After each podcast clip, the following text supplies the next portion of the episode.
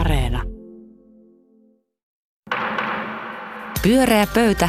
Puheenjohtajana Pauli Aalto-Setälä. Hyvää iltaa, hyvät kuulijat, ja tervetuloa Pyöreän pöydän ääreen. Olavi Uusivirta, Anu Koivunen ja Taru Tujunen. Kiitos. Kiitos. Kiitos. Nyt kun on 7. sotapäivä ja Ukrainaa moukaroidaan tälläkin hetkellä, niin tänään puhumme oikeastaan vaan tähän Ukrainan kriisiin, Venäjän hyökkäykseen liittyvistä kysymyksistä, 3 eri teemasta. Mutta ihan ensi alkuun, jos joku kuulijoista alkaa olla jo kyllästynyt tai ahdistunut tästä sotasumusta ja uutisvirrasta, niin mitä vinkkejä teillä, miten te olette pystyneet säätelemään omaa uutisseurantaanne? Tekemällä töitä, uppoutumalla niihin. Se on yksi tapa. Se on oikein hyvä. Keskittyy rutiineihin ja tekee töitä, niin ei ehdi seurata kännykkäänsä. Olavi? Pitämällä lomaa ja pitämällä myös siis offline-päiviä. Mun yksi ystävä opetti mulle, että on mahdollista siis pitää offline-päiviä. Ja niitä voi pitää siis vaikka pari viikossa. Ei kai. En mä tiedä, pystyttekö te siihen teidän toimenkuvienne puolesta, mutta en mäkään ole siihen pystynyt, mutta mä ajattelin ihan oikeasti niin kuin ottaa semmoisen käytännön, että mä... Niin aiotko yrittää, vai sulla oli jo tällaisia offline-päiviä? Mulla oli maanantain, mä pidin. Tulin pitäneeksi niin sanottuna offline-päivänä. Ja se teki kyllä hyvää. Hyvä. Taru? Eikö vähän toi sama kuin Anullakin, että töitä tehden, mutta sitten ylipäätään niin kuin jotenkin arjon rutiineihin tarttuminen on varmaan se juttu. Ja sitten kun arki pukkaa päälle, mä olin eilen sellaisessa tilanteessa, että ajelin tuolla ja huomasin yhtäkkiä, että autosta oli rengas puhjennut. Ja siinä kun yritin itseäni sitten saada pois tuolta moottoritien varresta, auto jäi sinne ja pitää itseni jotenkin niin kuin kuitenkin työkykyisenä, niin huomasin, että tosi nopeasti ne ajatukset sitten siirtyi tänne ihan arkisiin asioihin. Se on totta, kun rajaa vähän sitä huomioon vähän pienemmälle alueelle. Täsmälleen näin, tavalliset arkiset asiat. Ja monessa kriisikoulutuksessa ollen, niin sitä neuvotaan ja muistutetaan siitä, että kaikki ammattilaisetkin pitää kuitenkin vuoroissa tekee työtä. Kukaan ei päivystä ympäri vuorokautisesti, vaan vuorotellen. No, Anu, mikä on meidän seuraava teema? No, mediakertomukset ja se, että miten me niitä eletään, että sota on nyt jatkunut alle viikon, taistelut Ukrainassa on kiihtymässä ja itse asiassa kuolonuhrien määrä koko ajan kasvaa, mutta me ollaan jo itse asiassa aika monta päivää luettu erilaisia analyysejä siitä, että mitä on tapahtunut.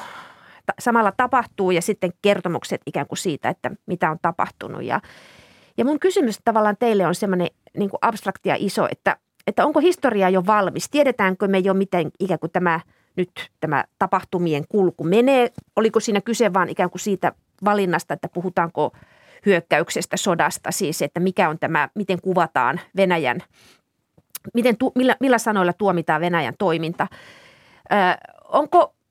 Onko Suomi vihdoin historiaa oikealla puolella? Mä oon lukenut niin kuin monia sellaisia kommentteja, että valtavaa muutosvauhtia, mutta kerrankin Suomi on ikään kuin historiaa oikealla puolella.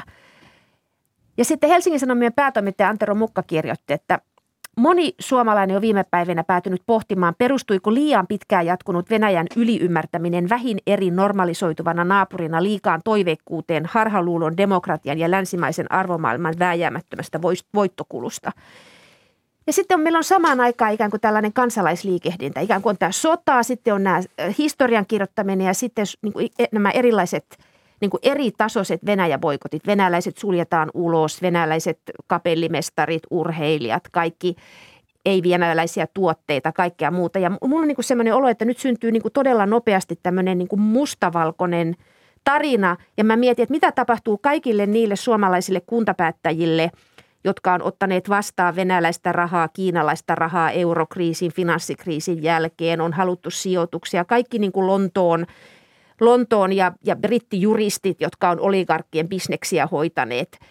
Miten me eletään tässä tilanteessa, jossa niin kuin tavallaan yhtäkkiä syntyy tämmöinen ajatus, että me voitaisiin niin kuin tämä jotenkin puhdistaa tämmöiseen mustavalkoiseen kertomukseen, jossa Suomi on valkoisella puolella. Tunnistatteko te tällaista imua? Joo, kyllähän tässä kieltämättä tulee nyt myös näkyväksi se kaksinaismoralismi jokaisessa meissä, että kuitenkin on koko ajan ollut tiedossa, mitä Venäjä on tehnyt vaikka Georgiassa tai Azerbaidžanissa tai aikoinaan Tšetšeniassa, mutta ei se ole meille ollut mikään juttu. Ei me olla silloin boikotoitu mitään, mutta nyt yhtäkkiä tämä on ollut se korsi, joka katkaisi kamelin selän. Ja Ja sitten itse asiassa jossain vaiheessa mä huomasin omassa ajattelussani, että siinä tapahtui tämmöinen muutos sen suhteen, että mä jotenkin huomasin ajattelevani, että tämä rauhan aika, mitä mä oon saanut elää, on ollut itse asiassa niin kuin hyvin poikkeuksellista aikaa. Mm. Että vaikka sitä on nyt meidän suomalaisten näkökulmasta jatkunut 70 vuotta, niin silti mä ajattelen, että se on niin kuin tämmöinen poikkeus siinä tavallaan niin kuin pidemmässä historiallisessa jatkumossa. Ja mä oonkin aloittanut semmoisen vähän niin kuin tämmöisen käytännön, että mä kiitän joka päivä. Mä oon kiittänyt, että kiitos, että mä saan elää rauhan aikaa. Ja nyt tietenkin se tuntuu jotenkin erilaiselta ja mä en oikeastaan niin kuin tiedä, että voinko mä enää sanoa eläväni rauhan aikaa, kun Euroopassa on sota. Mm. Mutta vaikka Suomessa ei ole. Vaikka Suomessa ei ole tällä hetkellä, mutta kieltämättä toi ajattelun mustavalkoisuus on silmiinpistävää. Taru, tunnistatko tämän Anun analyysin? Musta toi on tosi hyvä kysymys, että onko historia valmis. Ja mun tekisi mieli vastata siihen jotenkin yhtä tällaisella niin kuin mahtipontisella lauseella. Että mä luulen, että viime torstaina historia vaihtoi suuntaa, mutta se ei absoluuttisesti ole valmis. Ja mä ajattelen jotenkin niin, että tässä liikehdinnässä on itse asiassa kysymys kahdesta eri asiasta, josta toinen on niin kuin tavallaan vihdoin se herääminen. On varmasti just näin, että me ei ole herätty niin kuin, kun Venäjä on toiminut niin kuin toisaalla, mutta nyt me herättiin. Ja itse asiassa se, että maailma on muuttunut sellaiseksi, että yhtäkkiä Putin, joka kuvitteli neuvottelevansa Naton ja USA:n kanssa, ei hoksannut, että me kaikki ollaankin hänen niin kuin keskeinen sidosryhmänsä ja me voidaan kaikki päättää olla tankkaamatta siellä tevoililla. Mm. Ja jolloin mä ajattelen, että se on pikemminkin ikään kuin niin kuin muuttuneen maailman niin kuin reaktio siihen akuuttiin tilanteeseen. Kun meillä on hätä, me kaikki halutaan toimia ja nykyään meillä on mahdollisuus jotenkin tehdä sitä eri tavalla kuin aikaisemmin. Mutta sitten tuohon historiakysymykseen mä ajattelen niin, että itse asiassa meistä kukaan ei tiedä, mikä se kertomus itse asiassa on. Ja se on varmaan se semmoinen, mikähän nyt olisi oikea sana, se semmoinen niin kaikista eniten niin kuin mua mietityttävä asia, että mitkä on tavallaan ne muutokset, mitä tästä nyt siis ihan oikeasti seuraa, ei paitsi Suomelle, mutta myöskin niin kuin maailmalle, että mikä on tämä valtapoliittinen tasapaino tulevaisuudessa suhteessa Aasiaan, mikä on Euroopan unionin tulevaisuus, mikä on niin kuin suomalaisten osa siinä. Ja musta nämä on kaikki sellaisia kysymyksiä, että se on kaikkea muuta kuin niin kuin ratkaistu. Niin. Mä nyt ajattelen itse tässä, että tässä niin kuin tavallaan se on ymmärrettävää, että tässä keskellä niin kuin kriisiä on jotenkin halu luoda selkeyttä. Mutta kyllähän me kai niin kuin kuitenkin ajatellaan, että joka tapauksessa tulee olemaan harmaata aluetta tulevaisuudessakin ja paljon. Eli että diplomatiahan on, niin kuin nyt on niin kuin paljon sellaista, että ollaan oltu naiveja, kun on yritetty diplomatiaa, mutta että mitä muuta diplomatiaa, onko sitä likasta työtä, että yritetään sietää niin kuin epätäydellisyyttä ja tehdä ratkaisuja, niin eihän se tule, että vaikka, ja tämä ei ole nyt niin kuin mikään, mä en niin kuin tavallaan sano, että Suomessa poliittinen johto tai mikään muukaan taho tekee vääriä päätöksiä, mutta mä ajattelen niin kuin ikään kuin tätä isoa kertomusta, että tässä on tällainen mustavalkoisen maailman niin kuin selkeyden halu. Ja se kuitenkin ne ratkaisut tehdään jollakin harmaalla alueella, johon tavallaan nämä kaikki Venäjän rahaa vastaanottaneet, jotka on niin kuin jotenkin ajatelleet, että no keskinäisriippuvuudella luodaan niin kuin hyvää maailmaa, niin nehän on ajatelleet, että siinä on myös semmoinen diplomatian elementti.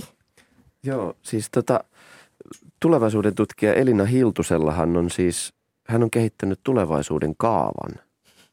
Insinööritaustansa joo, puolesta. Aina kaava, mutta se oli musta ihan mielenkiintoinen. Kuuntelin Markus Leikolan sota-aiheesta podcastia, oivallista sellaista. Ja siinä Elina Hiltunen kertoi tämän tulevaisuuden kaavan, joka on siis faktat plus mielikuvitus. Ja se oli musta ihan oivallinen kaava. Eli tietyllä tavalla niin kuin... Ja se taas niin kuin sit kääntää katseen siihen, että mitä kaikkeen voidaan, me ollaan kyvykkäitä kuvittelemaan. Ja siinä tullaan taas tähän niin kuin tämmöiseen, että itse asiassa niin kuin skifikirjallisuuden historiassa on osuttu aika monta kertaa niin kuin oikeaan siinä, mihin suuntaan maailma voisi olla menossa. Ja nyt mulle itselle tulee mieleen, nyt esimerkiksi varmaan olette kaikki teistäkin katsonut tätä Years and Years-sarjaa, niin sehän tuntuu aivan päättömältä kaikki, mitä siinä oli, että näin nyt ei ainakaan tule tapahtumaan. Ja juuri niin on sitten tapahtunut. Niin tämä vaatii mielikuvitusta.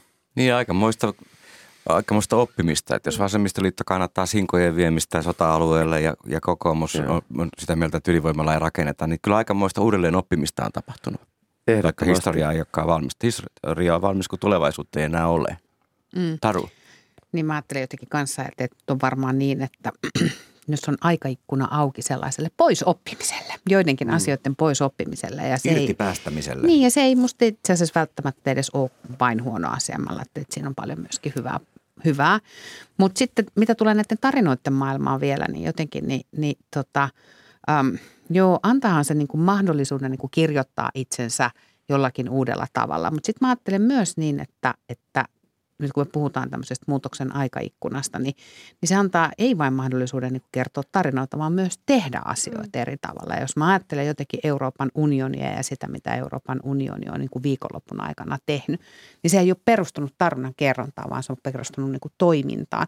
Ja siitä toiminnasta kerrotaan niin kuin kyllä 100 vuotta tästä eteenpäin tarinoita. Niin. Mutta kyllähän varmaan siis niin kuin historian tutkijat pohtii polkuriippuvuutta, että kaikki ne valinnat, mitä tehdään tässä ajassa tai miten tulevaisuutta kuvitellaan, niin se nousee jostakin ja kysymys on ikään kuin, mä ehkä kysyn sitä, että paljonko meidän niin kuin media-arkeen mahtuu tällä hetkellä vaihtoehtoisia kertomuksia ja mä ehkä itse en haluaisi pelkästään mustavalkoista kertomusta mistään muusta asiasta kuin siitä, että sota on väärin ja hyökkäyssota on väärin, mutta että tavallaan niin kuin maailmanjärjestyksestä tällaista mustavalkoista puhtauden tarinaa, niin musta ne on aika pelottavia yleensä visiot. Ilman muuta.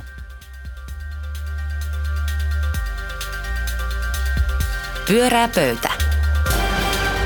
Ja Olavi, minkälaisen aiheen toit pöytään? Niin ratkaistaan se pois sillä harmaan diplomatian alueella. Putin on hullu. No niin, sillä lähdettiin. Putin on psykopaatti, Putin on mielipuoli, Putin on nurkkaan ajettu rotta. Tämän kaltaista puheenpartta me olemme saaneet kuulla ihan aika arvovaltaistenkin asiantuntijoiden ja valtionpääihmisten suusta viime päivinä. Ja mun aihe liittyy siihen, että onko tällainen näkökulma Putinin ajatteluun mielekäs? Onko se järkevä näkökulma? Vai olisiko mielekkäämpää pyrkiä näkemään hänen toimissaan jotain johdonmukaisuutta, jonkinlaista logiikkaa? Ja tämähän tietysti vaatisi tällaista toisen asemaan asettumista, mikä tässä nimenomaisessa tapauksessa on äärimmäisen haastavaa. Huomaan, että hieman jopa kivuliasta. No, hieman jopa kivuliasta, että esimerkiksi tavallaan tämmöinen ajatusleikki nyt nousi mieleen, että ajatusleikki sen ympärillä, mitä voitaisiin pohtia, että mikä kaikki tässä läntisessä maailmankatsomuksessa ja arvomaailmassa on sitten sellaista, joka Putinin silmissä on niin myrkyllistä, että sitä sen edestä pitää taistella. Ja minkä takia nämä ideologiset etupiirit, kuten Valko-Venäjä ja Georgia, Azerbaidžan ja nyt myös ilmeisesti Ukraina, minkä takia nämä ovat hänelle elämän ja kuoleman kysymys? Mä luulen, että tässä löytyy vastaus tähän kysymykseen. Taru, ole hyvä. Ensinnäkin mä haluan kiittää Olavi tosi hyvästä kysymyksestä kyllä. Koska ei ole oikein trendikäs kysymys tällä hetkellä tuolla. Joo, ei. Ja sitten niin kun täällä palaa suomettumisvilkku. Ja pitää siis pysähtyä oikein pohtimaan sitä, että onko tämä niin kun mielekäs lähestymistapa Putinin, koska siis se on mun mielestä inhimillisestä näkökulmasta ihan oikea kysymys ja ansaitsee tulla kysytyksi. Mä oon kuitenkin jyrkästi eri mieltä Olavin kanssa siitä, että tässä ei olisi näkyvissä johdonmukaisuutta Putinin toiminnassa, koska ajattelen itse asiassa, että tässä nimenomaan on ollut erittäin johdonmukaista. Ja se tapa, jolla hän on nyt ainakin sieltä vuodesta 2007 lähtien tätä omaa politiikkaansa vienyt eteenpäin. Mutta silti me olemme kovin yllättyneitä. Niin me ollaan varmaan yllättyneitä siitä, miten pitkälle tämä on mennyt. Ja sitten taas toisaalta mä ajattelen siis niin,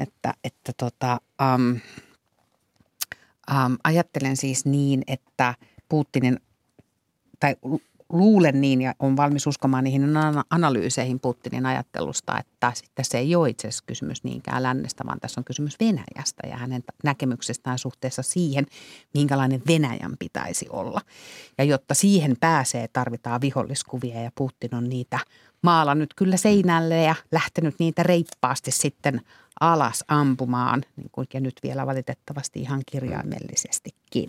Siinä rationaalisen loogisuudessa on hyvä muistaa, että Putinin suuri idoli, jota historiankirjoituksiin uudestaan kirjoittu, on Stalin, joka ei myöskään ollut mitenkään looginen tai rationaalinen siinä, ketä murhasi milloinkin ja enemmän tuli kuolleita kuin Hitlerin Saksassa.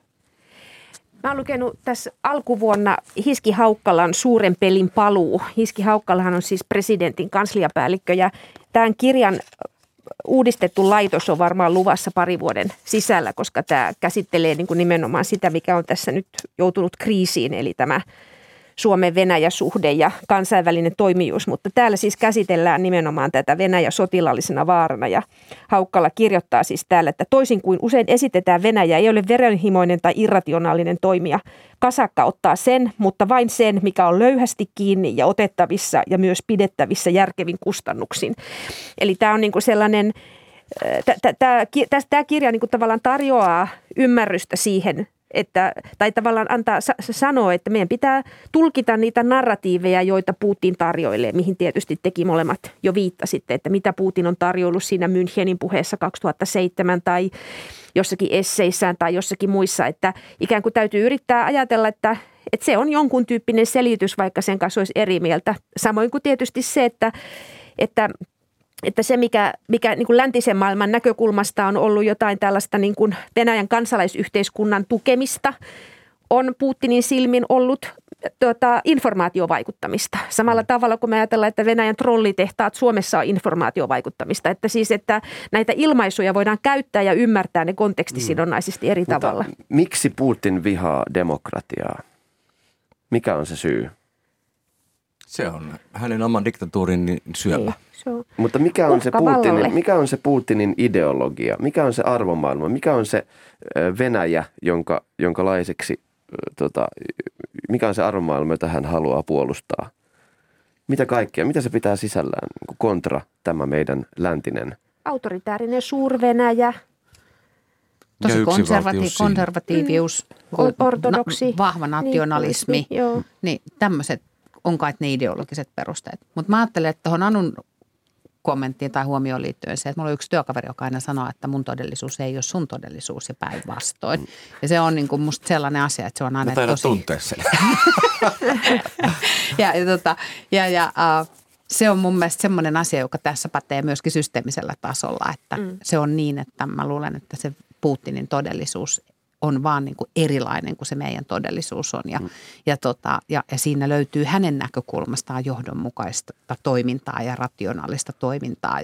Ja uskoa tietysti niin kuin siihen omaan arvomaailmansa, vaikkakin on sitten niin, että me nähdään se asia tästä meidän todellisuudesta käsin tosi eri tavalla. Mutta eikö teitä hämmennä se, että on niin paljon otsikoita sellaisia, että Putin on jo hävinnyt sodan, Putin on jo hävinnyt. Putin, se on musta hirveän omituinen niin kuin tavallaan, että onko se niin kuin lohtujournalismia meille? Musta sitä on enemmän toivetta kuin tavallaan ehkä semmoista niin kuin rationaalista ajattelua, koska kyllä kai, jos me katsotaan numeroiden valossa, niin on niin, että se ylivoima on siellä Venäjän puolella, mutta me halutaan uskoa siihen. Ja ehkä niin se on vähän sama, millä aloitit, että halutaan nähdä myös se niin kuin päätöskohta, mustavalkoinen loppu, niin kuin taisi joku urheiluottelu.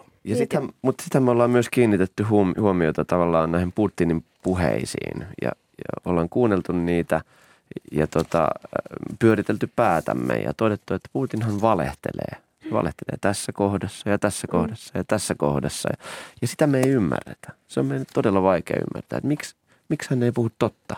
Ja tämä on se, mitä me ajatellaan. Mutta sitten kuitenkin tavallaan mä ajattelen, että Putin ei varmaan itse asiassa valehtele kaikissa kohdissa. Meidän pitäisi yhtäkkiä pystyä niin kuin erottamaan ne kohdat, joissa hän ikään kuin on tosissaan ja ikään kuin puhuu niin totta kuin osaa. Ja sitten mä oon miettinyt sitä, että yksi semmoinen meidän virhearvio varmaan on ollut, että me ollaan ajateltu kun näiden puheiden ja tämmöisten niin kuin tiedotteiden lomassa on sitten ollut tämä, että että, niin kuin, että me emme halua Naton levittäytyvän itään. Ja sitten mä, no joo, yeah right, että ei se nyt ole niin big deal. Ja tavallaan se, ja nythän hän on esittänyt sen ukaasinsa liittyen Suomen ja Ruotsin NATO-jäsenyyteen. Niin tämä on tavallaan, että... Sitä hän on kyllä hokenut koko ajan. Hän on hyökännyt kuitenkin mutta vaan niihin maihin, jotka NATOon ei kuulu. Että yhtäkkiä, että me ei voida ymmärtää, että miksi tämmöinen asia olisi hänelle oikeasti, aidosti tärkeä ja iso asia. Niin kuin se nyt näyttää olevan. Mutta niin. Tässä on niin kuin mun mielestä, tämä on näkökulmakysymys, koska sitten kysymys kuuluu, että me voidaan kysyä varmaan toisinpäin, että miksi Putin ei ymmärrä, että se ei ole hänen asiansa, vaan niin. Se on ukrainalaisten asia tai suomalaisten tai ruotsalaisten asia. Ja tämä on niin kuin, me puhutaan niin kuin muka samasta asiasta, vaikka me faktisesti puhutaan itse asiassa niin kuin toistemme ohi. Ja eikä presidentinkin puheessa ollut kuitenkin aika niin kuin tällainen niin kuin rehellinen tunnustus siitä, että naamarit on pudonnut. On ollut täysin väärä kuva, mitä asioita ajetaan ja mistä neuvotellaan. Ja aika moni rauhanneuvottelija on sanonut yksityisesti, että Venäjä on valehdellut aina. Ja sille on naurettu jälkeenpäin, että noin ne käyttäytyy. Ja ne nauraa Lavrov itse kokouksen jälkeen. Me on siedetty se. Mutta onko se valehtelua vai onko se strategiaa? Että onko se niin kuin ikään kuin perusstrategian yksi pakki, tavallaan työkalu samalla tavalla? Tai informaatiovaikuttamista. Miten se meni, miten nämä niin kuin Baltian maat vaan soljahti Naton jäseniksi? Mä luulen, että historiassa oli siinä kohtaa poikkeuksellinen aikaikkuna auki. Niin kuin on myös nyt. Pyörää pöytä. Pyöreä pöytä vakavien asioiden äärellä. Taru, mikä se on seuraava? Toivottavasti joku vähän kepeämpi aihe. No kyllä, me samassa teemassa liikutaan. Jos ystävät, viikko sitten joku olisi sanonut mulle, että ensi viikolla me edetään sellaisessa todellisuudessa, jossa Sveitsi on luopunut puolueettomuudesta, Ruotsi vie aseita sotaan käyvään maahan, saksalaiset uudelleen arvioivat ydinvoimaa ja suomalaiset kannattavat NATO-jäsenyyttä. Tai vaikkapa niin, että joku olisi sanonut mulle, että perussuomalaiset kannattavat vihreätä siirtymää ja kokoomus vastustaa Fennovoiman ydinvoimalan rakentamista, niin olisin varmasti nauranut. Joo, niin monta paradigman muutosta, että ei koskaan. Joo, päässä vaan humisee ja se tietysti saa mut kysymään, että mistä tässä nyt oikein on niin kuin kysymys, että mikä on tavallaan tämä ikään kuin lukko, joka on nyt auennut teidän, tai joka on selvästi auennut, että nämä ajatuslukot on jotenkin muuttunut ihan toiseen asentoon. Mistä se mielestänne siis kertoo? Mikä te arvelette, että on seuraava iso paradigman muutos? Mikä muutos tapahtuu seuraavaksi? Ja sitten kiinnostaisi kyllä kuulla, ystävät, että mistä te itse olette muuttaneet mielipiteen? Niin tämän viimeisen viikon aikana. Tämän viimeisen viikon aikana. Aletaanko sillä liikkeelle? Olavi, tunnustapa, mitä olet nyt vasta tajunnut. No siis ensinnäkin haluan tunnustaa, että takin kääntäminen on minusta kauneinta, mitä ihminen voi housut jalassa tehdä. Niin se on oppimista. Se on totta. Se on totta. Ja tietyllä tavalla niin kuin, tässähän on nyt kyse erilaisista niin kuin takin käännöksistä, mitkä minusta kaikki tuntuvat hyvin järkeenkäyviltä tässä muuttuneessa tilanteessa. Kyllä itse esimerkiksi nyt jos tavallaan lähtee ihan vaan luettelemaan semmoisia asioita, jotka on muuttunut, jotka tulee muuttumaan. Yksi semmoinen muutos, mikä tulee, mikä mä uskon, että ehkä 30-50 vuoden päästä, siis ensinnäkin suhtautuminen lihansyöntiin on muuttunut radikaalisti, uskon näin, ja lihan kulutus on vähentynyt radikaalisti. Sitten mä itse asiassa uskon myös, että no ensinnäkin on tapahtunut myös se, että kun me kerrotaan, että meidän iskä poltti tupakkaa, niin kukaan ei usko. Kukaan ei usko, että semmoinen asia on ollut mahdollista. Mutta sitten se, mitä mä toivon, että tapahtuu nyt on että tämmöisiä takinkääntöjä, kuten esimerkiksi nyt sitten vaikka Jussi Halla-ahon tämä takinkääntö, että fossiilisten polttoaineiden vastaisista. Mä luulen, että tämä on semmoinen, niin kuin, mitä mä kaikista eniten toivon.